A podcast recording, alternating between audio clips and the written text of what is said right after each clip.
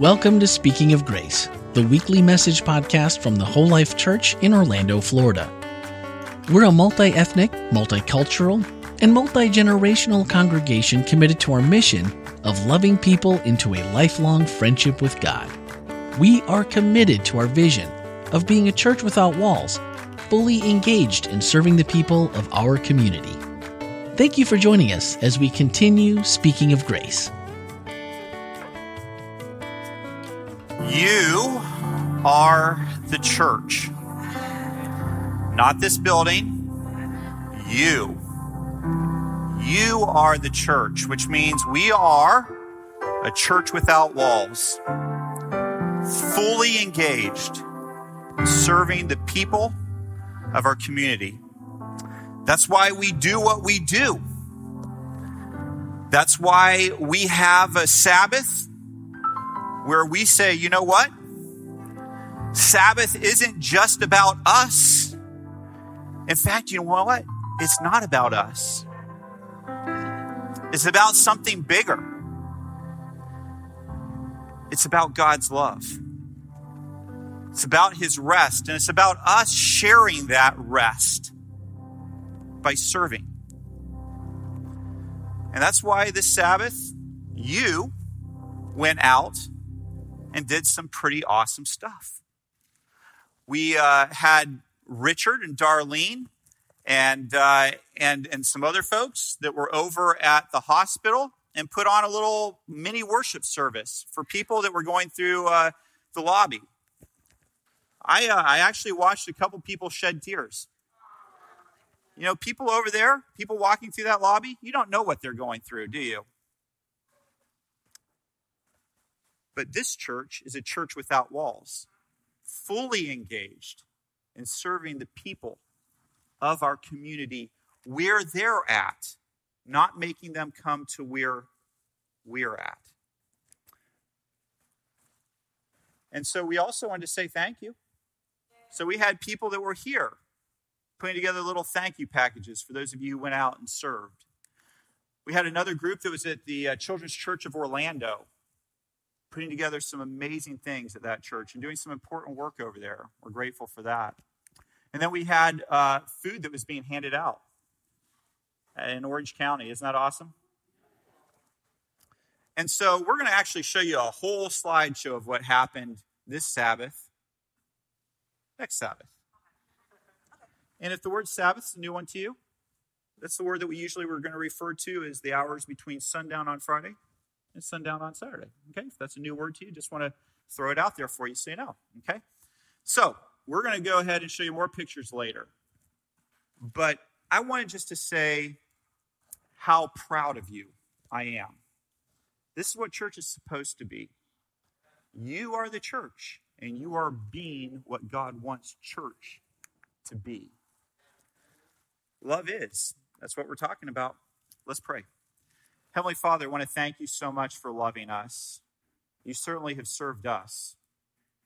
Everything that we have comes from you, from the mm. breath that we breathe out to the place that we stayed last night to the food that we ate.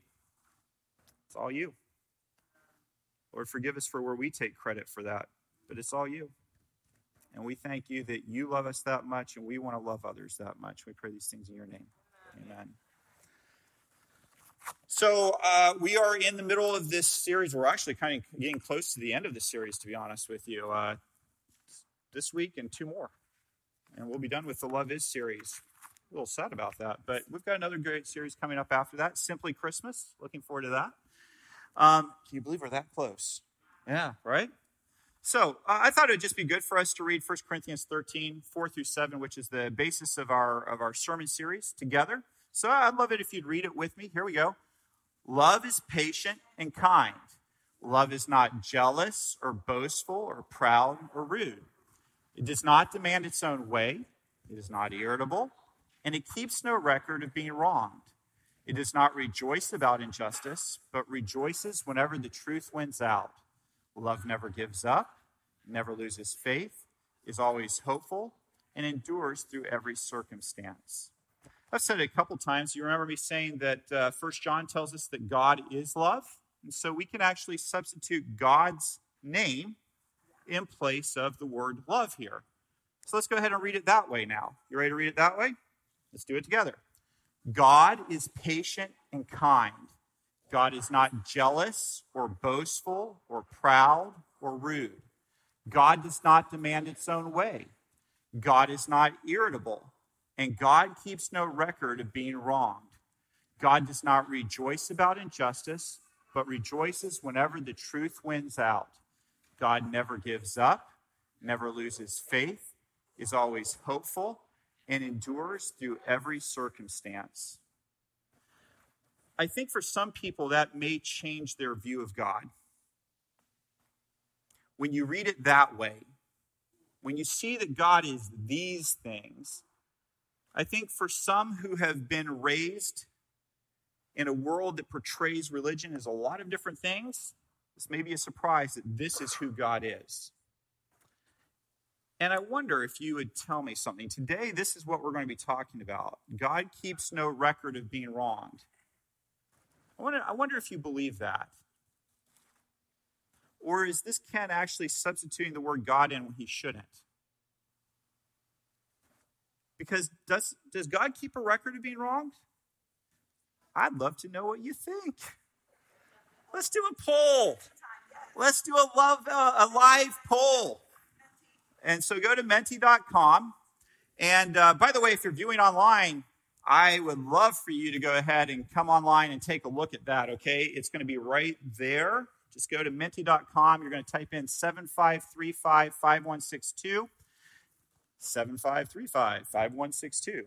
Sounds like a song or something. Anyway, 75355162. Type that in at menti.com and tell me. It's just a simple yes or no question. Does God keep a record of how we've wronged him? And let's go ahead and take a look at what you're saying. I'd love to see what you think about this. So we're going to go and we're going to take a peek and we're going to see what you think based on what's the uh, what's the Menti Menti.com 7535 5162 5162 if you think 7535 5162 so, uh, are we ready to go ahead and take a look at the uh, screen and see what uh, what you're saying? We're going to have a live graphic, I hope, here of your input on if God keeps a record of how we've wronged Him, what you think, and based on that, we may or may not have a sermon today. Okay.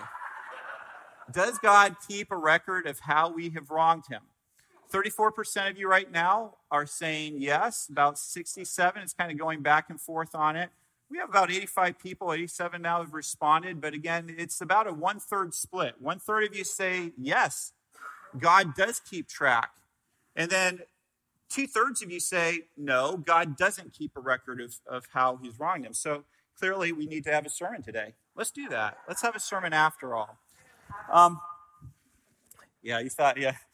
There we go. So here we go. Let's go ahead and take a look at, uh, at this next slide. This is one of my favorite Far Side cartoons ever. Um, because I think it's the way that a lot of people view God. Gary Larson had this cartoon, fantastic. Always looked forward to it when it would come out when I was younger. And in this particular cartoon, God's on his computer. Poor Joe has a piano dangling over his head, and God has his finger hovering over the smite button, right? And I don't know if, if the I don't know what was in Gary's mind when he made the cartoon, whether he thought there at what point God decides to hit the button and doesn't. But I think for some people, the viewpoint is that when that record of wrongs gets too high, God hits the button and uh, suddenly resets poor Joe, uh, resets poor Joe to here.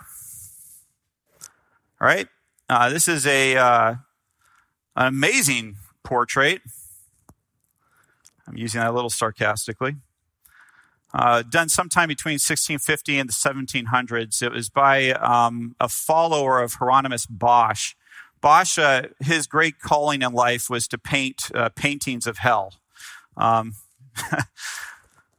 yeah, I guess we all have our callings, right? So, but in this, one of his followers uh, has this picture of a, a person basically being dragged um, by an angel into hell. Um, and honestly, if you think about it, I mean, hell is kind of the ultimate uh, get even, isn't it? Right? I mean, you've been naughty, You haven't done what God wanted. And so now God goes ahead and burns you for all eternity. Right? It's I, I used to have a friend who said that he didn't get even, he got ahead. And it would seem that that would be what's happening here if that's who God is. God's not getting even, he's getting ahead. You've been naughty for 70 years, 80 years, 90 years, and you get, uh, because you've been naughty, you get to be tortured, not for 70 or 80 or 90 years, but forever. Because in some people's view, God keeps a record he checks it twice. He finds out who's been naughty or nice. Oh, wait, I'm getting my metaphor. But isn't that interesting? So much of Christendom and this world views God as a, as a kind of an angry Santa who doesn't just withhold the gift, but actually gives out a punishment afterwards. Is that God, who God is? Is God keeping track? Well, um, if, like me, you grew up reading some Bible verses like this one, you might have an idea about it. We're going to go back to that one. This is what Revelation 20, verses 12 and 15 say. And I saw the dead, the great and the small, standing before the throne, and the books were opened, and another book was opened, which is the book of life. And the dead were judged from the things which were written in the books according to their deeds. And if anyone's name was found, not found written in the book of life, he was thrown into the lake of fire. So it looks like God keeps some records, doesn't it? Right? I saw the dead, the great and the small, standing before the throne. The books were opened, and another book was opened, which is the book of life. And the dead were judged from the things that were written in the books according to their deeds. Well, that was a quick sermon. Case closed here's why I want to talk to you about this today because uh, so far I've been kind of applying it to you, right? I've been saying, oh, don't be irritable. Today's is don't hold a grudge. Jesus said something interesting. Jesus said something interesting. He said, But you are to be perfect, even as your Father in heaven is perfect. So if God holds grudges, does that mean we get to too? If God keeps a record of how he's being wronged, can we do the same? So today, I'm not actually going to be tackling you and your grudges and who you're holding a grudge with because I think we have to tackle first the bigger question Is God a grudge holder? Does God have this cosmic book where he writes down everything you've done that's naughty? And then when the end, we kind of weigh out in the balance. And if you've been good enough, or if you if you haven't made him particularly angry because you committed some special sin that's worse than all the others, go ahead and you can fill in your own blank on what that is. I'll, I'll not get myself in trouble. But if you commit some special sin, does that mean that God's like, well, that stacked a deck against you? Sorry about that. Or does he even not say, does he even say sorry about that? As he goes, yes, take that. That'll teach you to crucify my son. I tackle this because maybe, I don't know, maybe whole life doesn't have an issue with this. Maybe whole life views God as, as very loving and wonderful and all that good stuff. But I want you to know that there's a lot of people who have not been raised with that idea of who God is. And when I work outside of Christian circles, the, the biggest hangup for people who are somewhere on the margin of whether they want to accept Christianity and, and, and accept this idea of Christianity is this whole idea of whether God's a grudge holder. It's kind of mean. So I think one of the things that will help us is actually take this verse in its context. But you are to be perfect even as your Father in heaven is perfect. Firstly, that sounds pretty daunting, right? So the standard, by the way, to get into heaven is to be perfect as God is perfect. Well, there, there we go.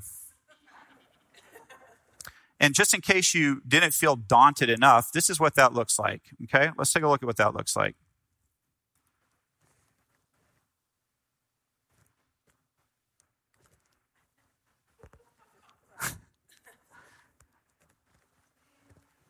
Sorry about that.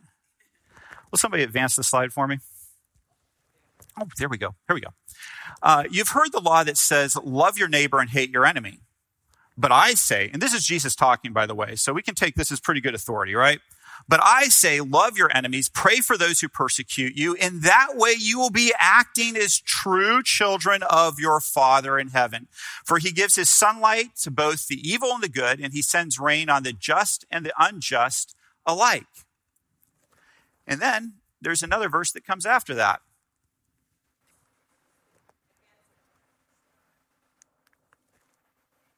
There we go.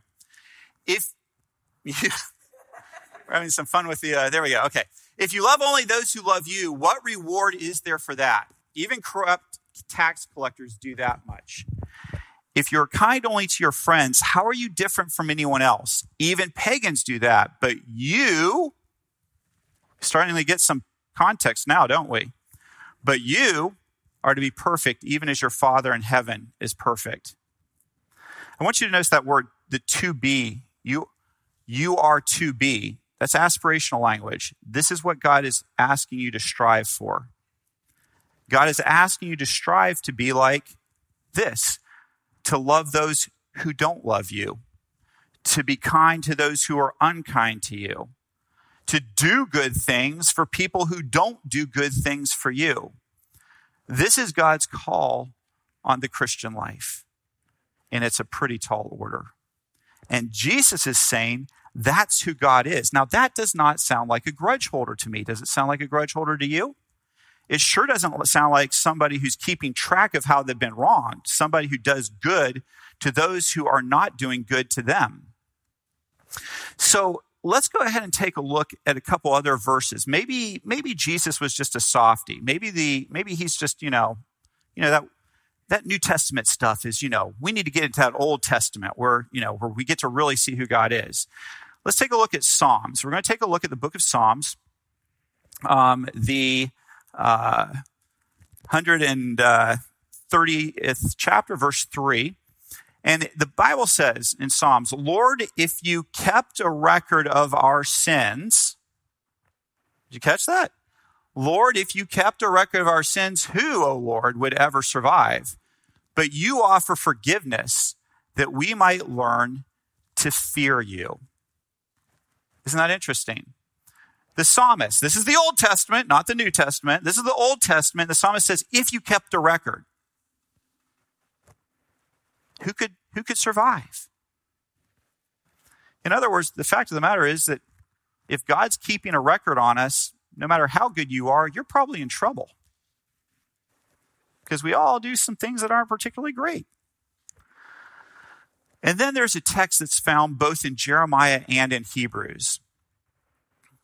Uh, Hebrews actually quotes this verse. It says, I will forgive their wickedness and I will never again remember their sins. God is not a grudge holder. God is not a grudge holder. He doesn't hold a grudge and go, oh, look at what you did.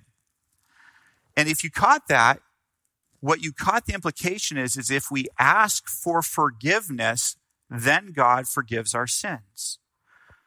So then what does that mean? Does that mean that if you hurt me, I get to hold a grudge until you ask for forgiveness? Is that what God does? God says, Well, I'm holding a grudge until you ask for forgiveness. I will get even with you. But if you ask for forgiveness, then I'll forget it.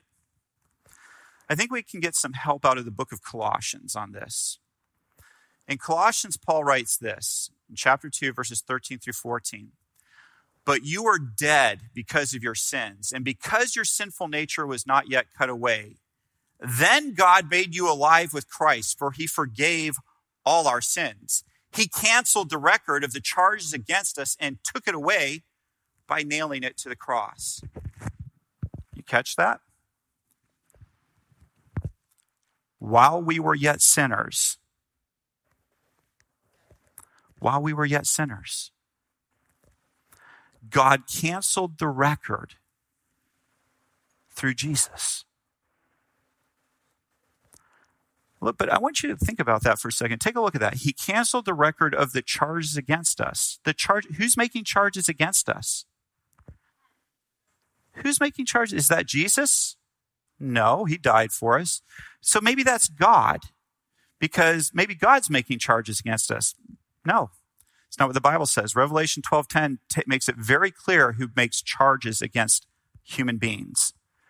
Then I heard a loud voice in heaven saying, "Now the salvation and power and the kingdom of God and the authority of his Christ have come. For the accuser of our brothers and sisters has been thrown down. The one accuses them before our God day and night." If you read that passage, it's very clear that this person is Satan. It's not Jesus who's accusing you. It's not God who's accusing you. It's Satan who's accusing you.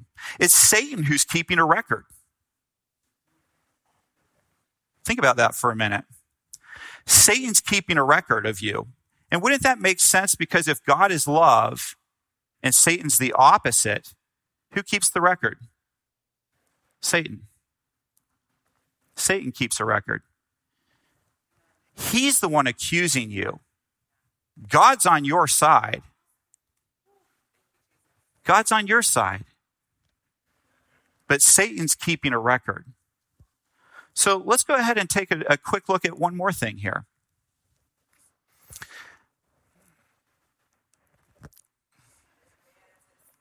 There we go. Then those who feared the Lord spoke with each other. then, those who sp- uh, feared the Lord spoke with each other, and the Lord listened to what they said. In his presence, a scroll, scroll of remembrance was written to record the names of those who feared him and always thought about the honor of his name. They will be my people, says the Lord of heaven's armies. On the day when I act in judgment, they will be my own special treasure. I will spare them as a father spares an obedient child. So I want you to know that God does keep a record, but you know what that record is? That's a record of life, not of death. You feel me? You feel what I'm saying? It's a record of life, not a record of death. God is for you. And you know what the, the ticket here is? In his, I saw the dead and the great and small standing before the throne. The books were, oh, I'm sorry, we went ahead a slide too quick. My bad. I got so excited. I must have advanced myself there. Um, then those who feared the Lord spoke with each other, and the Lord listened to what they said in his presence. A scroll of remembrance was written and re- record the names of those who feared him and always thought about the honor of his name. Folks, I want you to know something. It's not about who you, what you're doing. It's about who you're wanting to be like. It's about who you've turned your life over to. And that does matter. Thy will be done. That matters. It can't be Ken's will be done when it's Ken's will that be done, Satan gets to accuse me. And God says, I'm here for him if he wants me to be. But thy will be done. As C.S. Lewis said, in the end, there are two classes of people those who say to God, Thy will be done, and those to whom God says, Thy will be done. Think about it.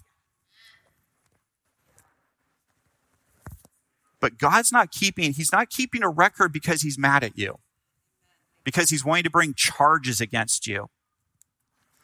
Look very carefully now that you've seen this verse at Revelation. Let's read it again. And I saw the dead, the great and the small, standing before the throne, and books were opened. But check out this.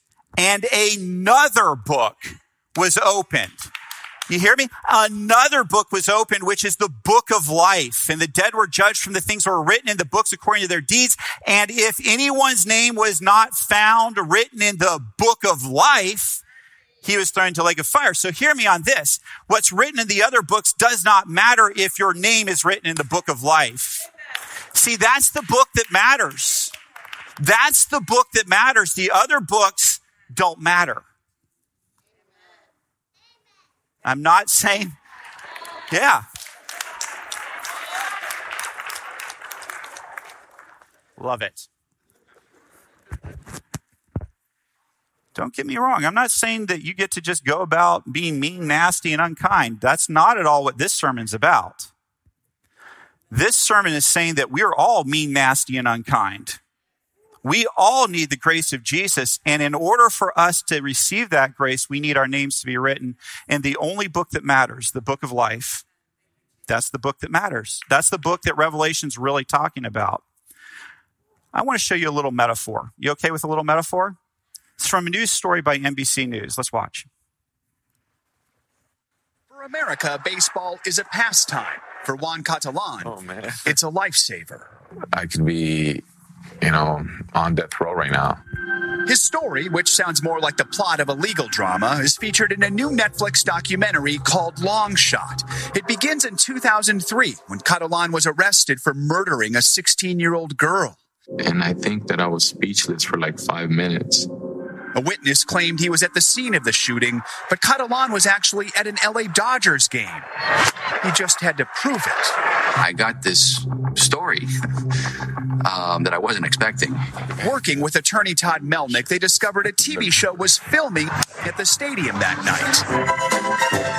HBO's Curb Your Enthusiasm, starring Larry David. I'm sitting all the way up there. So Melnik combed through all of the raw footage, hoping to spot his client among the thousands in attendance. And we were watching tape after tape after tape, and finally he showed up on tape number five. And when you saw that, what did you think? Well, I jumped out of my chair and I pointed at the screen and I said, That's him, that's him, roll that back. That video helped make Catalan a free man. We have a pretty special bond. He, he's, uh, he's just, he's a good man with a good soul. Do you feel the love that that attorney had for his client? I want you to know that's the love Jesus has for you times a million. I want you to know that Jesus is your defense attorney. I want you to know that when he keeps records, it's for our benefit. You know, you think about that? If Jesus is keeping records to our benefit so that the devil can't lie about us. And Jesus has a record for our benefit, not because he's holding a grudge, not because he's trying, but so that the record will be true and honest, because we can't count on Satan to do that. And so when Jesus keeps a record, it's for your benefit.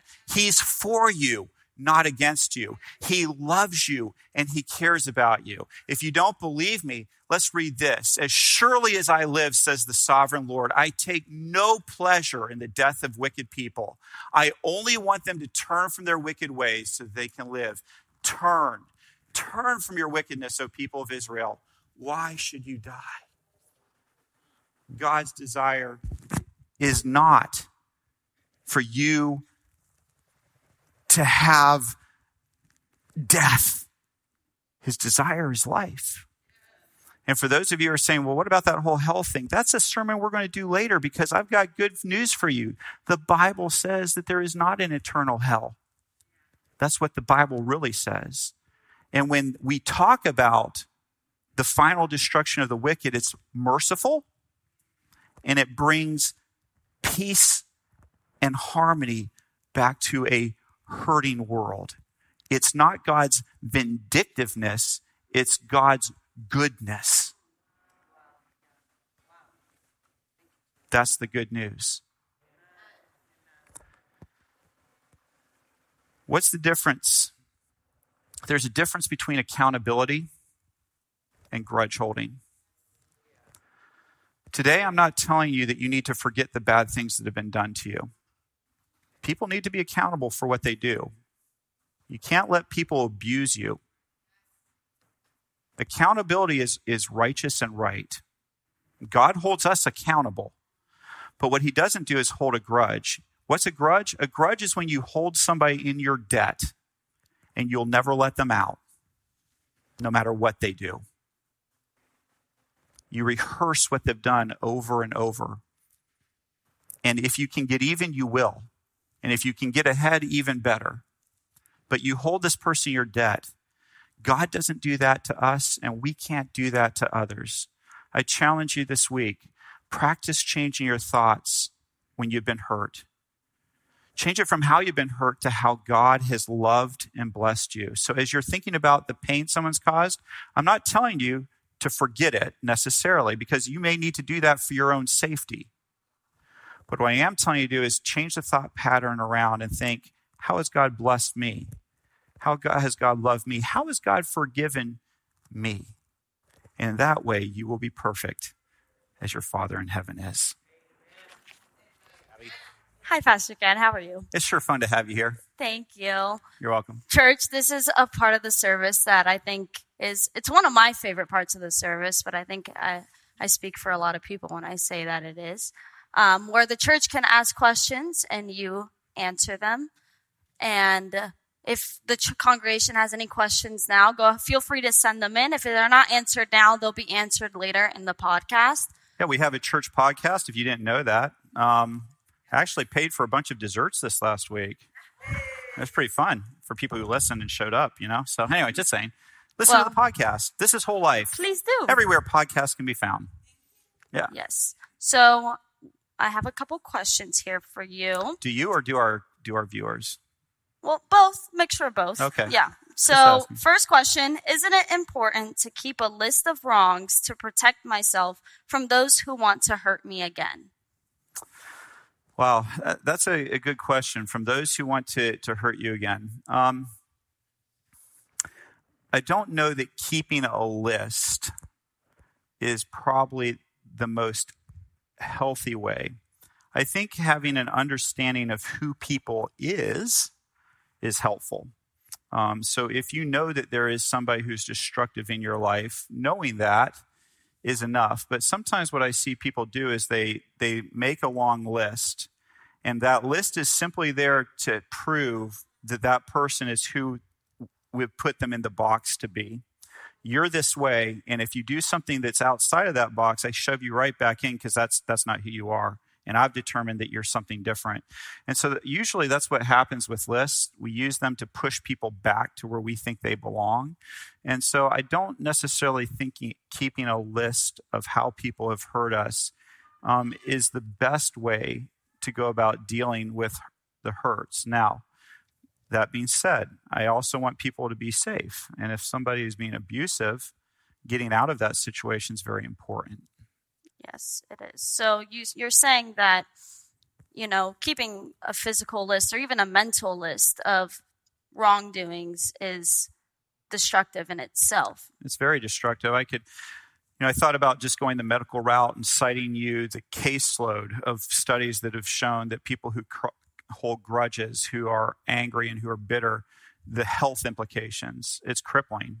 Um, it's it's debilitating both physically and emotionally to do that. And so, I feel like most of us understand that. I think that most human beings kind of get that when we hold grudges. I think the hard part for us is not doing it, to not have that list that we hold on to. Gotcha. Okay.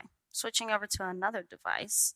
I was taught growing up that my judgment will come with what I'm doing at the moment of my death. So if I'm doing something sinful, I am condemned. Does God look at my whole life to judge me or my last act before dying? And can my name be taken out of the book of life once it's in?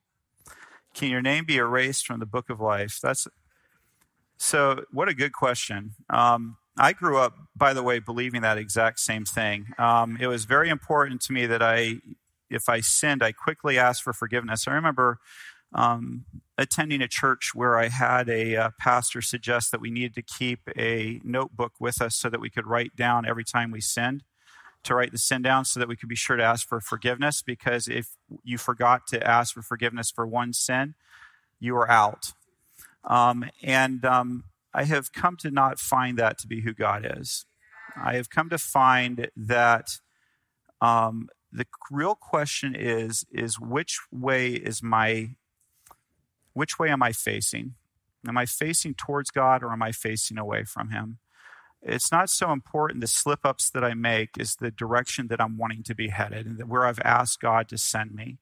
Um, and so that's my encouragement to you today. It's, um, you know, obviously we should avoid doing things that, that are not, that are sinful, right? We should do that. Why? It's because God's given us that because He loves us. This is a list of things that actually leads to healthy behavior and good outcomes. This is God's love for us. But when we do make mistakes, we have somebody who's already died for those mistakes and who loves us, and we don't have to live in crippling fear. I want you to read the last part of that question again, if you don't mind, because I wanted Sure. to make sure I hit that. It was a really good question. Yeah. So it says, Does God look at my whole life to judge me or my last act before dying? And can my name be taken out of the book of life once I'm in? So, yes, your name can be taken out of the book of life.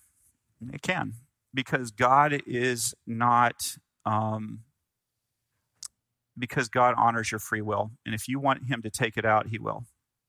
Did you catch that? If you want Him to take it out, He will. And that's that. If you want Him to take it out, He'll take it out. So it's up to you. God won't take your name out, but if you want your name taken out, He'll take it out because God is all about your free will. Amen. All right. One final question.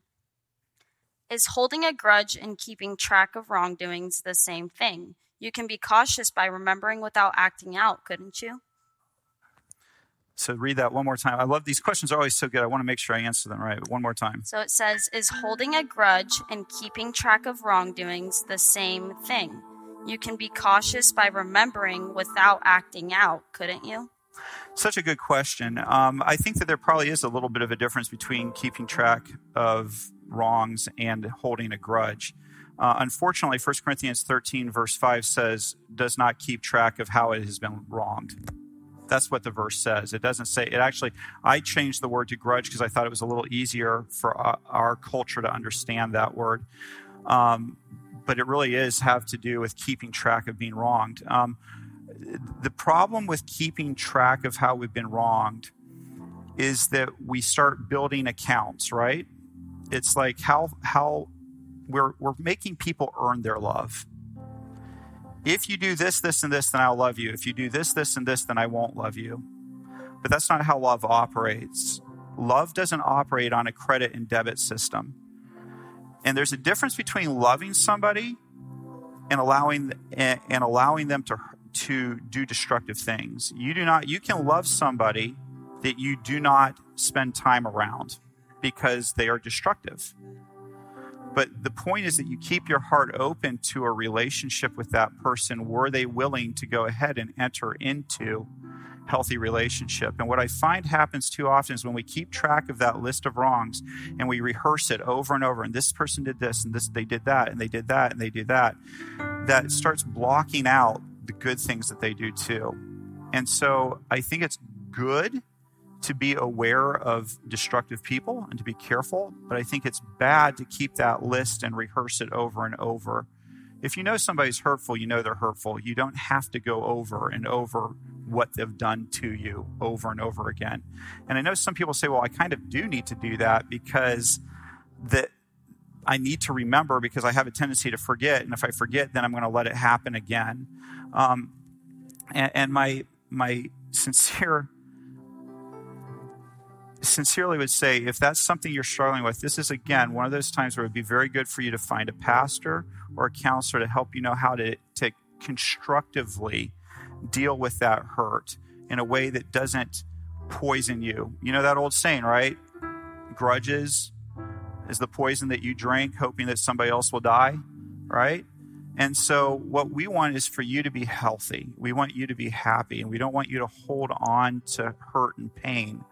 At the same time, we want you to be safe. And so sometimes it's good to find a professional, somebody who can help you if you are in that kind of a situation, um, to know the right way to work with it. You know, I've I've had to work with people in my life that were destructive, and to figure out the right way to deal with it. Even as a pastor, I've gone and gotten counseling because I just didn't know how to how to engage them because I was too close to it. And so I just encourage you. It's a good thing to to reach out and look for help um, when you when when you're in that kind of a situation.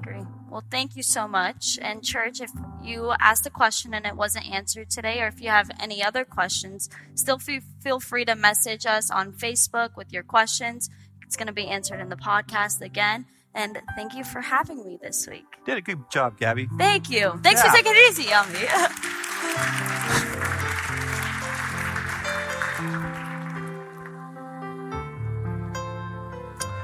Aren't you glad that you serve a loving God? Aren't you glad you go to church with loving people? Don't you want to be a loving person? Me too. Hi, this is Randy McGray, podcast producer and host here at Whole Life Church. Loving people into a lifelong friendship with God is our mission at the Whole Life Church, and our podcasts, Speaking of Grace and its companion, 15 with Andy, Randy, and Jeff, are designed to help facilitate conversations that help us grow together in that pursuit. Now that you've heard the message for this week, don't forget to check out the whole life takeaways for this message. Swipe up in today's show notes and join the conversation.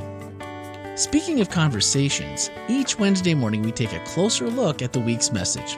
That's right, the one you just listened to. We discuss practical ways to apply spiritual lessons and ask honest questions about the issues we face as Christians, all focused through the lens of grace. Your voice is a welcomed addition to that conversation. We encourage your thoughts and your questions by sending a voicemail or text to 407 965 1607 or send an email to podcast at wholelife.church. You can find everything podcast related on our website, wholelife.church slash podcast. And plan on spending every Tuesday evening and Wednesday morning with us as we bring you the Whole Life Church inspiration you love straight into your headphones. Thanks for listening and have a great week.